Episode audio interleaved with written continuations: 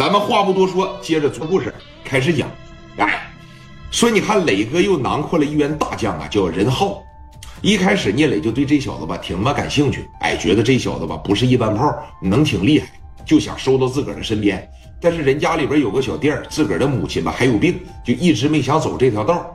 但是奈何呀，这个生活所迫也好，还是说事在人为也好，是一点一点推着你走向了这个社会的道路啊！而且这小子也是带着投名状来了，直接就把张子豪给打没了。那在这一期间，磊哥就捎带脚说：“我连这个房地产就一块干了得了啊！”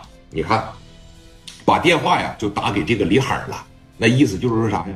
这在这个南宁下路这一块这老百姓们都喜欢说让我聂磊过来开发这个房地产，他们不希望啊跟这个港方合作。那你看，还是那句话，你得得民意。你是做生意也好，你是当官也好，不得民意的情况下，那绝对是不行。底下一大帮人说让群力置业来开发，我们就搬啊，都不用说多给我们，少给我们点我们也让聂磊整。那上边当时一瞅，说得了吧，那让聂磊干得了。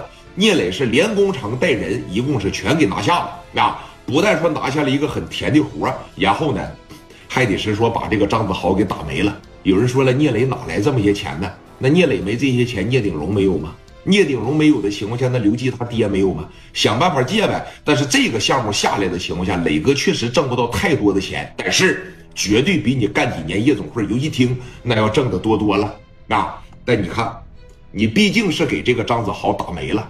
你以为事儿就这么完了吗？就这么拉倒了吗？那绝对是不行啊！聂磊啊，就像没事人一样，领着他这帮子兄弟来到这个全豪实业了。一帮兄弟在这夸这个任浩啊，说兄弟敢下手，敢干，天生就是干杀手的料啊！下手丝毫不拖泥带水。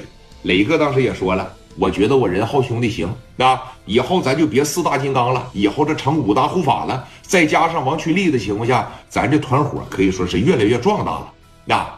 但是你看，磊哥心里边也有数，就包括在当年你打没了谁，他也不白打。现在你别说给人打没了，你就走街上夸夸给人两嘴巴子，你该说罚你米罚你米你该拘留拘留。那个年代打了人更不白打。张子豪身边的一个兄弟啊，把这个张子豪啊安顿下来了之后，就放到了那个医院的那个太平间里边了。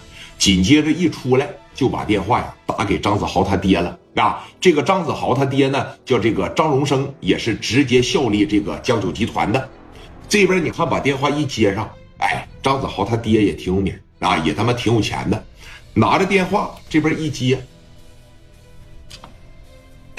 喂，说，我是豪哥的啊，我知道，你说吧，小红吗？对，我是小红啊，说。我这边跟你说个事儿呗，你提前做一下子准备。怎么了？少爷这边出事儿了，出事儿了。他能出啥事儿啊？是不是喝多了又在这作了？